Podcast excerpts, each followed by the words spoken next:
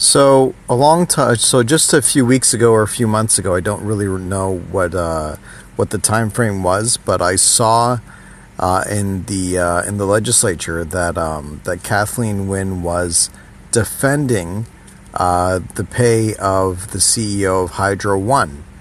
Uh, his name is Mayo Schmidt, and um, anyhow, long story short is that uh, is that then this guy named Mayo Schmidt uh, gave himself, uh, decided to hold hold a secret vote and give himself a ten million dollar severance package should he get fired by by Doug Ford.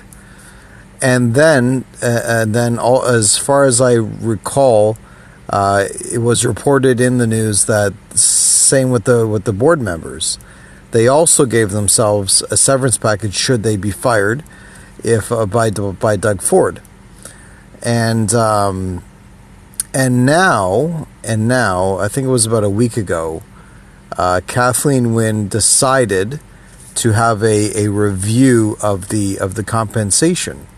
So for a long time she was she was going ahead and defended and defending the CEO's compens- CEO of Hydro One's compensation as well as their board of directors, saying they have to pay for talent and now she's backtracking on it. Do you know why she's doing this? Because of the fact that she knows her job is in jeopardy. Nobody's going to vote for the liberals. Nobody. Because of the fact of the such a but such a complete mismanagement of taxpayer dollars of, is what she has done. That's why nobody's going to vote for her. So on June the 7th, I want everybody to vote for Doug Ford. Thank you. Have a good day.